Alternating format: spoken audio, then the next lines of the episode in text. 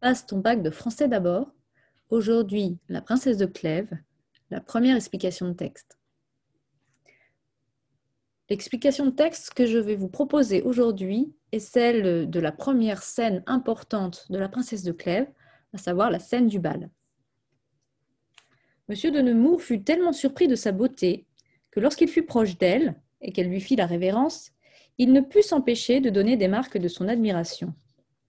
Quand ils commencèrent à danser, il s'éleva dans la salle un murmure de louanges. Le roi et les reines se souvinrent qu'ils ne s'étaient jamais vus, et trouvèrent quelque chose de singulier de les voir danser ensemble sans se connaître. Ils les appelèrent quand ils eurent fini, sans leur donner le loisir de parler à personne, et leur demandèrent s'ils n'avaient pas bien envie de savoir qui ils étaient et s'ils ne s'en doutaient point. Pour moi, madame, dit M. de Nemours, je n'ai pas d'incertitude. Mais comme Madame de Clèves n'a pas les mêmes raisons pour deviner qui je suis que celles que j'ai pour la reconnaître, je voudrais bien que votre Majesté eût la bonté de lui apprendre mon nom. Je crois, dit Madame la Dauphine, qu'elle le sait aussi bien que vous savez le sien. Je vous assure, Madame, reprit Madame de Clèves, qui paraissait un peu embarrassée, que je ne devine pas si bien que vous pensez. Vous devinez fort bien, répondit Madame la Dauphine. Et il y a même quelque chose d'obligeant pour Monsieur de Nemours à ne vouloir pas avouer que vous le connaissez sans l'avoir vu. La reine les interrompit pour faire continuer le bal. Monsieur de Nemours prit la, reine dauphine. Cette princesse était d'une parfaite beauté et avait paru telle aux yeux de Monsieur de Nemours avant qu'il allât en Flandre, mais de tout le soir, il ne put admirer que Madame de Clèves.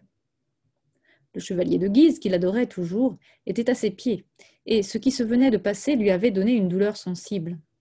Il prit comme un présage que la fortune destinait M. de Nemours à être amoureux de Madame de Clèves, et soit qu'en effet il eût paru quelque trouble sur son visage, ou que la jalousie fit voir au chevalier de Guise au-delà de la vérité, il crut qu'il avait été touché de la vue de ce prince, et il ne put s'empêcher de lui dire que M. de Nemours était bien heureux de commencer à être connu d'elle par une aventure qui avait quelque chose de galant et d'extraordinaire.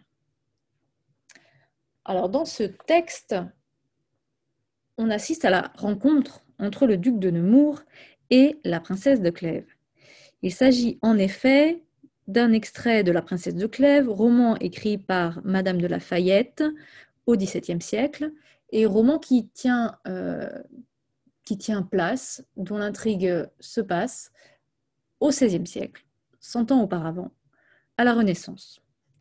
Nous sommes précisément à la cour de Henri II, fils de François Ier, et on assiste à un bal où est présent l'ensemble euh, de la famille, euh, où est présente l'ensemble de la famille royale, et où la princesse de Clèves est amenée à prendre pour danseur le premier qui entre dans la pièce, selon le gage que lui lance le roi.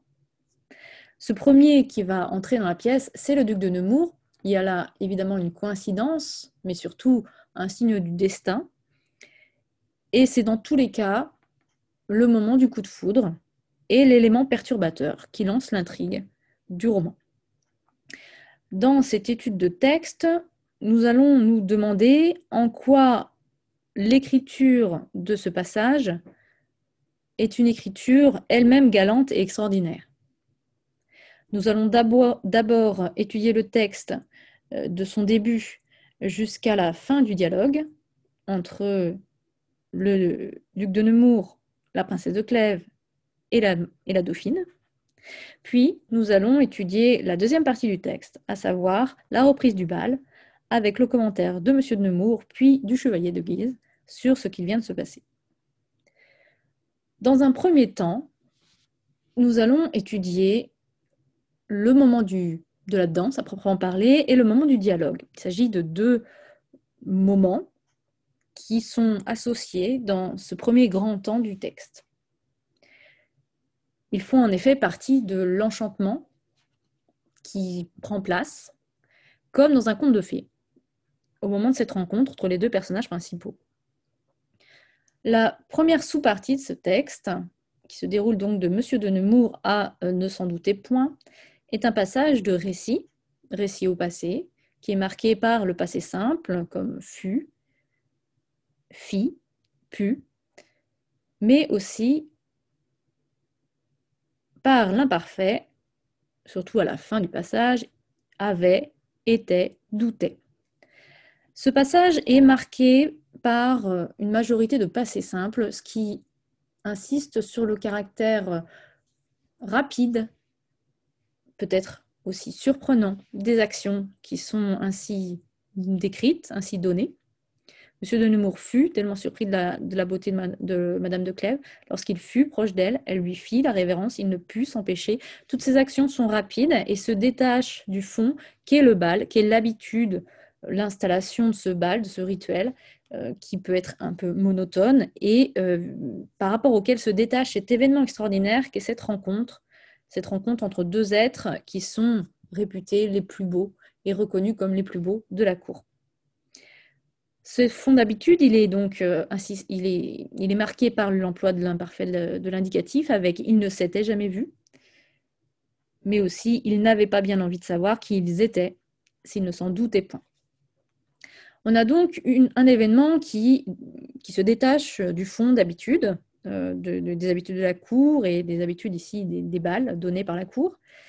Et cet événement est marqué par la surprise, et par l'admiration. Ce sont les deux termes qui se détachent de la première phrase. Monsieur Nemours fut tellement surpris de sa beauté, il ne put s'empêcher de donner des marques de son admiration. La surprise et l'admiration, ce sont en effet les termes programmatiques de ce passage, puisque nous avons dans la surprise l'idée d'un étonnement, un étonnement positif, et on peut rappeler qu'étonnement a pour étymologie le fait d'être frappé, frappé, du tonnerre, ce qui euh, indique l'idée du coup de foudre amoureux. De la même manière, la surprise sera un terme qui sera repris ensuite par bien des auteurs, notamment un siècle après Madame de Lafayette par Marivaux, pour désigner justement le moment de l'inamoramento, c'est-à-dire le moment où l'on tombe amoureux dans la littérature. Euh, Marivaux parlera des surprises de l'amour, il intitulera un certain nombre de ses pièces des surprises de l'amour. Donc ici, c'est de la beauté de euh, la princesse de Clèves que tombe amoureux Monsieur de Nemours. Et ce duc de Nemours, il, tombe amoureux par les yeux, c'est-à-dire par la vue de la beauté de la princesse, qui le stupéfie, qui le tétanise en quelque sorte, et qui l'amène ensuite à, agir, à bouger d'une certaine manière. Il ne put s'empêcher de donner des marques de son admiration. On a là l'idée d'une tentation à laquelle il ne peut pas résister, il ne put s'empêcher avec la tournure négative ici. Euh, même si on ne sait pas trop en quoi consistent ces marques d'admiration. Est-ce qu'il se met à genoux? Est-ce qu'il lui baise la main? Puisqu'il euh, il réagit euh, ainsi lorsqu'elle lui fait sa révérence. Donc nous sommes dans un contexte protocolaire où il y a eu une proximité entre les deux personnages lorsqu'il fut proche d'elle, avec cette supplément circonstanciel de temps, qui d'ailleurs associe le temps lorsque, avec le lieu proche, et à la faveur de ce rapprochement, les corps se mettent en, mouvement. Elle fait la révérence, il donne des marques de son admiration. Ensuite, nouveau complément circonstanciel de temps, quand ils commencèrent à danser. C'est une nouvelle mise en mouvement des corps. Et ce mouvement harmonieux en musique suscite, là encore, la surprise, mais cette fois la surprise de la salle. Il s'éleva dans la salle un murmure de louanges on a la, sensation d'un temps arrêté, où les seuls qui seraient en train de danser seraient le duc de Nemours et Madame de Clèves. évidemment, il y a un ensemble de danseurs avec eux, ils ne sont pas seuls sur, la piste de danse, dans la salle de danse. Euh, et ils sont l'objet de cette admiration, donc surprise et admiration, puisque les louanges euh, sont bien sûr des, bruits favorables, hein, et euh, ces bruits favorables font écho aussi au souci de la réputation, au souci du jugement que les, les gens se portent les uns aux autres dans ce cadre très particulier qui est celui de la cour. Donc on a à la fois le murmure et les louanges, et donc quelque chose qui peut paraître euh, antithétique. Un murmure, c'est plutôt euh, étouffé, c'est plutôt discret, alors que la louange est censée pouvoir euh, se donner euh, explicitement à voix haute. et on, perçoit dans cette tension entre le murmure et la louange cette idée aussi de ne pas pouvoir s'empêcher, de quelque chose auquel on ne peut pas résister. Et finalement, la lutte contre une tentation, c'est vraiment ce qui va définir tout le roman, en fait, hein, puisque la princesse de Clèves va passer son temps à essayer de résister à la tentation qui est pour elle le duc de Nemours. La troisième phrase de cette première sous-partie rappelle le contexte, rappelle la situation initiale, à savoir que M. Nemours et la princesse de Clèves ne se sont jamais vus. Ils se voient pour la première fois. C'est une scène de première vue. C'est comme ça qu'on appelle ça en, littérature, une scène de première vue. Euh, et euh, la princesse de Clèves, ici, est aussi ignorante que le duc de Nemours. Hein. Ils sont dans la même situation, ils sont dans une situation d'égalité euh, parfaite. Euh, ce qui va être ensuite euh, déséquilibré, on va le voir à travers le dialogue. Et ce qui est intéressant aussi dans cette phrase, c'est que Madame de Lafayette se livre à un métadiscours, c'est-à-dire qu'elle commente son discours. Métadiscours, c'est le discours sur le discours. Et elle commente sa propre écriture en prenant pour euh, témoin le roi et les reines qui, je cite, trouvèrent quelque chose de singulier de les voir danser ensemble sans se connaître. Or, c'est bien sûr Madame de Lafayette qui a écrit ce passage et qui donc a fait en sorte que cette rencontre se passe de cette manière. Donc, elle commente son propre événement, sa propre création, comme singulière. Singulière, c'est-à-dire unique, euh, spéciale, particulière. En prenant pour témoin le roi et les reines on a toujours le roi et les reines comme sujet, alors même que ce sont normalement le duc de Nemours et la princesse de Clèves qui sont au centre de l'attention. Mais, malgré tout, ce sont le roi et, les reines qui sont le sujet de la, troisième phrase, puis de la quatrième phrase, avec le pronom il. Ils les appelèrent quand ils eurent fini. Donc la danse est déjà finie, finalement, elle, a été très rapide, et enfin, en tout cas, elle est racontée de manière très rapide, c'est-à-dire elliptique, avec une ellipse. Euh, et on remarquera qu'on n'a pas, eu accès aux pensées ni du duc de Nemours, ni de la princesse de Clèves pendant la danse. On a adopté le point de vue extérieur de la salle, du roi, des reines, qui tous s'émerveillent. Le mot émerveillé n'est pas, utilisé, mais il aurait été intéressant car il est assez fort. Hein. Euh, en tout cas, ils admirent, ils sont surpris. Et le roi et les reines donc appellent M. de Nemours et la princesse de Clèves une fois la danse finie sans leur donner le loisir de parler à personne. Je, cite ce passage pour indiquer ce complément circonstanciel de manière euh, qui est formulé à travers un groupe prépositionnel. Ça commence par sans, la préposition sans. Euh, et donc, ils n'ont pas le temps ni de parler à d'autres personnes, ni de se parler en fait. Qu'ils sont déjà en train de s'engager dans un dialogue avec les autorités de la salle, à savoir le roi et les reines.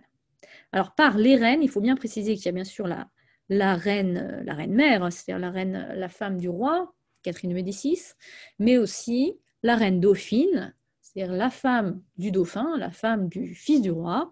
Le fils du roi, c'est François II, sa femme, c'est Mary Stuart. Donc ils les appelèrent lorsqu'ils, quand ils eurent fini, sans leur donner le loisir de parler à personne, leur demandèrent s'ils n'avaient pas bien envie de savoir qui ils étaient. Ici, on a un passage au discours indirect.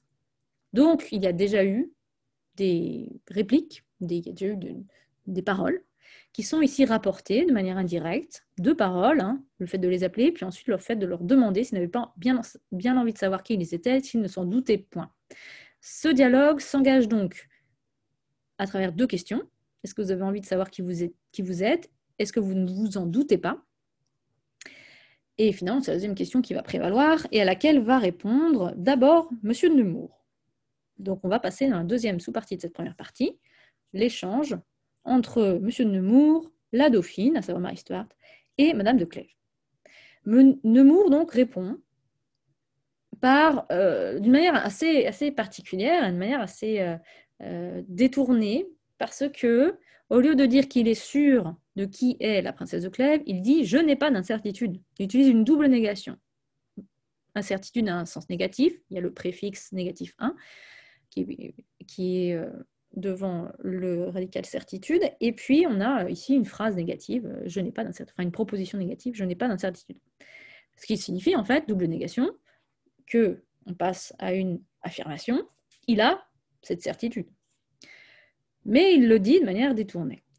Et il y oppose immédiatement, à travers la conjonction de coordination mais, qui a une valeur d'opposition, comme Madame de Clèves n'a pas les mêmes raisons pour deviner qui je suis que celles que j'ai pour la reconnaître, donc il pose une, condition, il en tire une conséquence. Je voudrais bien, conséquence qui est donnée au conditionnel présent, je voudrais bien que votre majesté eût la bonté de lui apprendre mon nom. Ce qui est intéressant dans cette première réplique du duc de Nemours, c'est que au lieu de s'adresser directement à la princesse de Clèves, il en passe par votre majesté, à savoir Marie Stuart, la dauphine. Or, on doit se rappeler que Marie Stuart, c'est quelqu'un dont on dit qu'elle a une liaison avec le duc de Nemours. Donc, il s'agit d'une présentation officielle qui doit respecter le protocole et donc euh, euh, qui doit être euh, autorisée par ici le roi et les reines. Et finalement, à travers cette autorisation première, c'est comme si la relation amoureuse entre le duc de Nemours et la princesse de Clèves était dès le, dès le départ déjà favorisée par le hasard, et puis ensuite autorisée par la plus haute autorité, à savoir l'autorité royale. Et pourtant, on sait bien qu'elle n'est pas autorisée socialement, puisque la princesse de Clèves est mariée. Elle est déjà mariée à ce moment-là. Donc le duc de Nemours en passe par euh, la dauphine pour apprendre, pour que la princesse de Clèves apprenne son nom. Il ne va pas lui dire lui directement. On passe à la réplique de la dauphine qui engage un jeu de séduction galante. C'est là où on voit que notre passage est bien galant autant qu'extraordinaire. Elle euh, la princesse de Clèves, là encore sans la citer. Elle n'utilise pas les personnes de l'énonciation qui sont d'habitude la deuxième personne, du singulier ou du pluriel, c'est-à-dire euh, tu ou jou ou vous, euh, mais la euh, personne qui est d'habitude réservée au, récit, à savoir la troisième personne. Je crois qu'elle le sait aussi bien que vous savez le sien. Bon, la, dauphine dit ça alors que la princesse de Clèves est en face d'elle. Hein. Donc elle la désigne à la troisième personne pour l'inciter à parler. C'est une manière aussi, encore une fois, détournée d'inciter, d'inviter euh, la princesse de Clèves à prendre la parole. Et c'est aussi une manière de suggérer que la princesse de Clèves n'est pas plus naïve que le duc de Nemours sur l'identité réelle du duc de Nemours.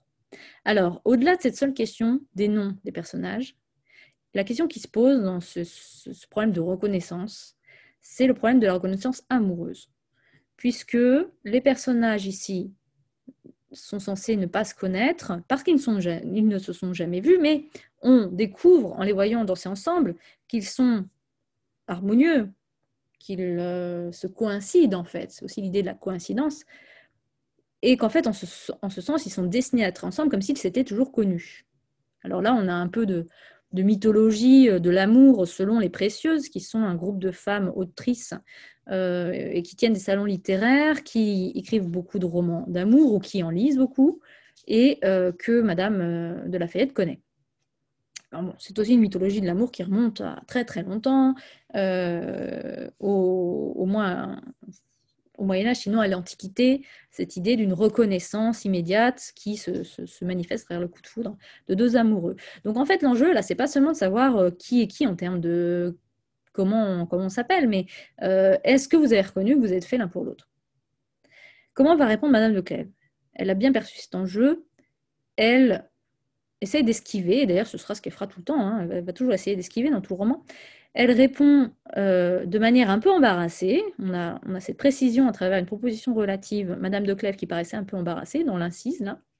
Et elle répond Je vous assure, Madame, que je ne devine pas si bien que vous pensez. Donc, elle ne veut pas froisser la dauphine, elle ne va pas lui opposer un, refus brutal, euh, mais elle euh, conteste néanmoins et elle atténue en disant pas si bien que, donc, c'est pas, on n'est pas dans, le non total, mais on est dans la nuance, pas si bien que vous pensez. Et elle, met en, avant sa bonne foi, je vous assure. Et alors la dauphine n'accepte pas cette esquive. Elle insiste, elle reprend le terme devine, le, verbe deviner, avec vous devinez fort bien, et elle reprend aussi le verbe bien d'ailleurs. Et elle oppose à pas si bien, fort bien. Donc elle renverse la situation et elle insiste sur le fait que euh, on ne peut pas ici être hypocrite, on ne peut pas euh, faire semblant de ne pas avoir compris ce qui se passait d'une part, et puis de, faire semblant de ne pas se connaître d'autre part. Euh, et elle ajoute que dans cette feinte, si on paraphrase la fin de la réplique de, la dauphine, cette feinte, le fait de prétendre ne pas reconnaître le duc de Clèves est quelque chose d'obligeant euh, le duc de le duc de Nemours, pardon, est quelque chose d'obligeant. Alors ça veut dire quoi quelque chose d'obligeant? C'est-à-dire ça rend le duc de Nemours obligé, c'est-à-dire euh, euh, il, est redevable à la princesse de Clèves, il lui doit quelque chose parce qu'elle ne veut pas avouer, le connaître sans l'avoir vu. Donc là, on a vraiment la définition de l'amour. Connaître quelqu'un sans l'avoir vu, sans l'avoir jamais vu, certes, il y a l'aspect devinette sociale qui, était un jeu d'ailleurs euh, pratiqué par les précieuses dans les salons. Euh, on, donnait un portrait et puis on essayait de deviner à qui cela euh, correspondait. C'est ce qu'on voit dans Molière d'ailleurs dans Le Misanthrope, un moment avec Célimène. et ici, il y a cette dimension de, de, jeu, en quelque sorte, pour dire un jeu de société, mais il y a aussi la dimension de la reconnaissance amoureuse. Il y a quelque chose d'obligeant pour M. Nemours à ne vouloir pas avouer que vous le connaissez sans l'avoir jamais vu. Donc on a déjà ici un jeu de séduction en fait, de séduction galant, typiquement euh, euh, de ceux qui se passaient, qui se, pratiquaient à la cour euh, de Henri II. Donc voilà pour la première partie de ce texte qui est placé sous le signe de la surprise et de l'admiration autour de ces deux mots clés que sont l'extraordinaire et, et la galanterie. Dans la deuxième partie de ce texte, on n'entre dans la tête de deux personnages. Euh, celle du duc de Nemours d'abord, puis celle du chevalier de Guise. Et ce ne sont pas des points de vue, euh, comment dire, anodins. Donc, nous allons commencer dans cette euh, première sous-partie de la deuxième partie par le point de vue du duc de Nemours. Soit dit en passant, on remarquera qu'ici, on a bien une focalisation omnisciente de la part de Madame de Lafayette, puisque on peut pénétrer les pensées de chaque personnage, euh, d'avoir comme ça des, incursions dans leurs pensées et d'accéder à, euh, leurs idées les plus intimes euh, sans être borné dans un de ces points de vue. On a d'abord une phrase qui relance le bal, qui relance l'action, donc ce qui renforce encore rétrospectivement l'impression d'un temps arrêté. La reine les interrompit pour faire continuer le bal.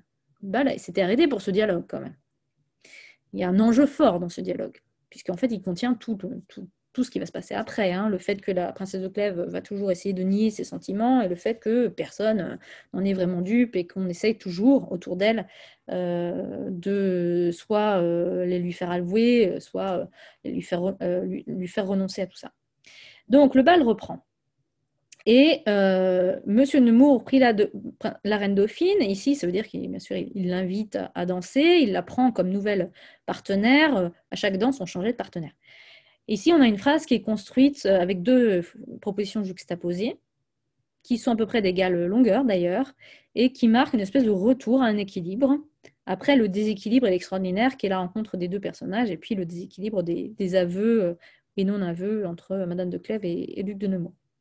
On a encore ici du passé simple, les interrompis, pris euh, par ailleurs, euh, et on repasse ensuite à l'imparfait, l'indicatif, était d'une parfaite beauté, et au plus que parfait, avait paru-elle, euh, puis l'imparfait du subjonctif, il alla en, en, Flandre, et de nouveau passé simple. Donc on a un retour en arrière, en fait, ce qu'on appelle une analepse en, littérature, ce qu'on appelle un flashback dans les films, qui nous permet d'entrer dans la tête du duc de Nemours, et où on a la reprise dans la deuxième phrase avec cette princesse de la référence à Marie Stuart, la reine dauphine, qui donc euh, est celle avec, laquelle M. de Nemours avait en fait une, supposément une relation.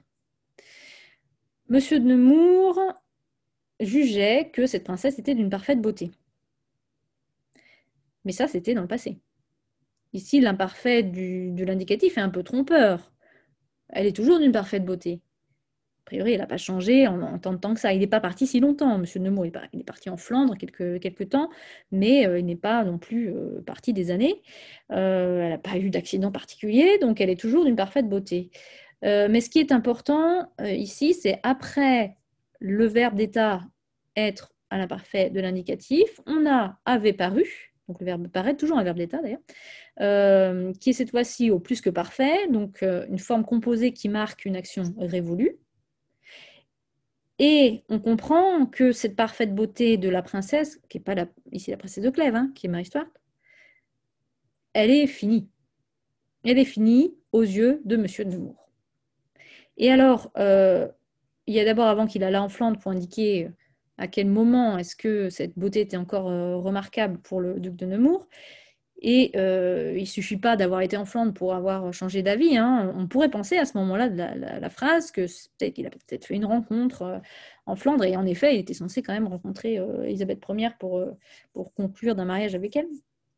Mais ce qui est important, c'est la suite et la fin de ce, première euh, sous-partie de la deuxième partie. Mais de tout le soir, complément séquentiel de temps ici, il ne put admirer que Madame de Clèves. En fait, c'est Madame de Clèves qui éclipse Marie Stuart dans le cœur de Monsieur de Nemours. Enfin, en tout cas, dans le cœur. Sa beauté, en tout cas, n'est plus aussi éclatante que celle de Madame de Clèves. Et on retrouve le terme admirer. Donc on est toujours sous le signe de l'admiration. L'admiration, euh, admirer, ça vient de mirer, hein, donc le fait de regarder, ce qui est à regarder, admirare en, latin. Donc euh, il y a un événement qui s'est passé et qui a changé radicalement le cours des choses et qui a changé radicalement la manière dont M. Nemours regarde les femmes de la cour.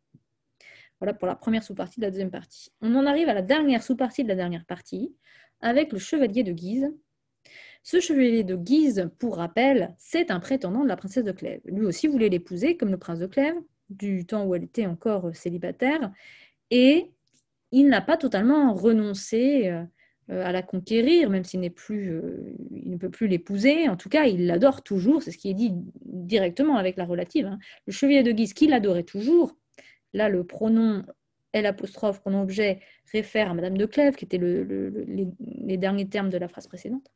Le chevalier de Guise, qu'il adorait toujours, était à ses pieds. Alors on ne sait pas trop si ça va prendre au sens figuré ou propre, parce qu'il était à ses pieds, on ne sait pas qu'est-ce qu'il ferait pendant un bal à ses pieds. Bon. Mais c'est pas impossible qu'il soit agenouillé auprès d'elle. Euh, en tout cas, euh, cela peut être aussi pris au sens figuré. On peut adorer quelqu'un en étant à ses pieds, en étant soumis à ses décisions. Et ce chevalier de Guise, ben, c'est dans sa tête à lui maintenant qu'on rentre. Cette tête de, de cet esprit de rival en fait. Hein. Euh, et ce qui venait de se passer lui avait donné une douleur sensible. Donc, derrière les masses, derrière les apparences de bonne société, de bonne compagnie, on voit que le chevalier de Guise souffre. Et on accède à ses pensées intimes avec la phrase suivante où on a encore une fois le passé simple, il prit comme un présage, mais aussi l'imparfait, la fortune destinée. Et on se rend compte ici dans cette phrase que euh, ce qui est important, c'est l'idée de destin, de prédestination. On a les termes fortune, destinée, et euh, on va avoir, donc ça c'est la dernière phrase qui est très très longue, hein, on va avoir aussi le terme d'extraordinaire et d'heureux. Donc dans heureux, tout ça on a un champ lexical en fait de la, de la, du destin, du sort, de la, de la chance, euh, de, la, de la destinée. Et donc, euh, heureux, ça vient de heure, qui euh, originellement veut dire chance. Donc, celui qui est bien heureux, c'est celui qui est bien chanceux. Et ici, le chevalier de Guise voit comme un présage, c'est-à-dire un, signe extérieur qui donne un indice sur l'issue favorable ou défavorable euh, d'un événement. Il voit comme un présage euh, que euh, la fortune destinait M. de Nemours à être amoureux de Madame de Clèves. Il voit dans cette rencontre un peu extraordinaire, qui est digne d'un conte de fées, qu'il y a une prédestination entre les deux. Et donc là, on est vraiment passé explicitement de la coïncidence, voilà, vous, dansez avec le premier qui passe, hop, enfin le premier qui arrive, qui entre, hop, c'est le duc de Nemours. À la prédestination, c'était écrit que c'était lui qui passerait la porte. Et dès lors, la question qu'on va se poser, nous, en tant que lecteurs, et qu'il se pose d'ailleurs le chevet de Guise, c'est qu'en pense la princesse de Clèves? C'est la seule dans, laquelle, euh, dans la tête de laquelle on n'a pas été pour l'instant, qu'on n'est pas allé. Euh, donc, question, Qu'en est-il de la princesse de Clèves? Eh bien, réponse, le chevalier de Guise euh, dit, Madame de Lafayette, euh, soit euh, parce que il y a eu quelques troubles sur son visage, donc à la princesse de Clèves, soit parce que le chevalier de Guise est jaloux et exagère, mais dans tous les cas, quelle que soit la raison, le chevalier de Guise, pour paraphraser ici, croit que la princesse de Clèves n'est pas insensible au duc de Nemours. Il crut qu'elle avait été touchée de la vue de ce prince. Ce qui est intéressant ici, c'est la manière dont on nous laisse totalement extérieur aux pensées de la princesse de Clèves. Parce que quand on a euh, la proposition ici subordonnée, euh, soit qu'en effet il lui parut quelques troubles sur son visage, soit ta, euh, en fait, on n'a pas d'informations ni sur les sentiments de la princesse de Clèves, ni sur même son apparence sur la tête qu'elle a faite quand elle a dansé avec euh, le duc de Clèves. On ne l'a pas eu pendant le récit de la danse et on ne l'a pas non plus là, alors qu'on imagine bien que le chevalier de Guise, il a passé son temps à la regarder. Donc on n'a pas cette information, elle nous manque. Euh, Madame de Lafayette fait en sorte que le suspense soit maintenu jusqu'au bout. Bon, c'est un suspense un peu téléphoné, on se doute bien que la princesse de Clèves est, sous le charme, puisque sinon il n'y aurait pas d'histoire, mais elle maintient en tout cas autant que faire se peut ce suspense. On appelait ça plutôt de la suspension à l'époque d'ailleurs. Un terme qu'on retrouve par exemple chez, chez Corneille.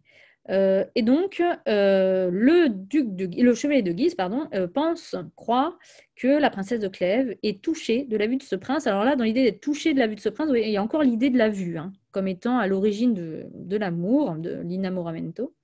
Et il ne put s'empêcher, on a encore une fois l'idée d'une tentation, d'un penchant auquel on ne peut pas résister, de lui dire, et là, discours rapporté, que M. de Nemours était bien heureux de commencer à être connu d'elle, on sent un petit peu le fiel quand même de cette réplique, hein, même si ça c'est du discours rapporté, mais donc euh, il a dû euh, lui dire de manière un peu sarcastique, un peu, un peu douloureuse, puisqu'on sait qu'il a une douleur sensible.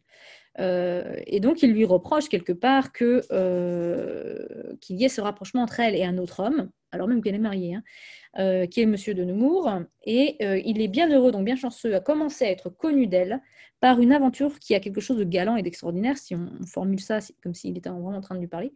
Euh, donc, euh, une aventure galante, extraordinaire.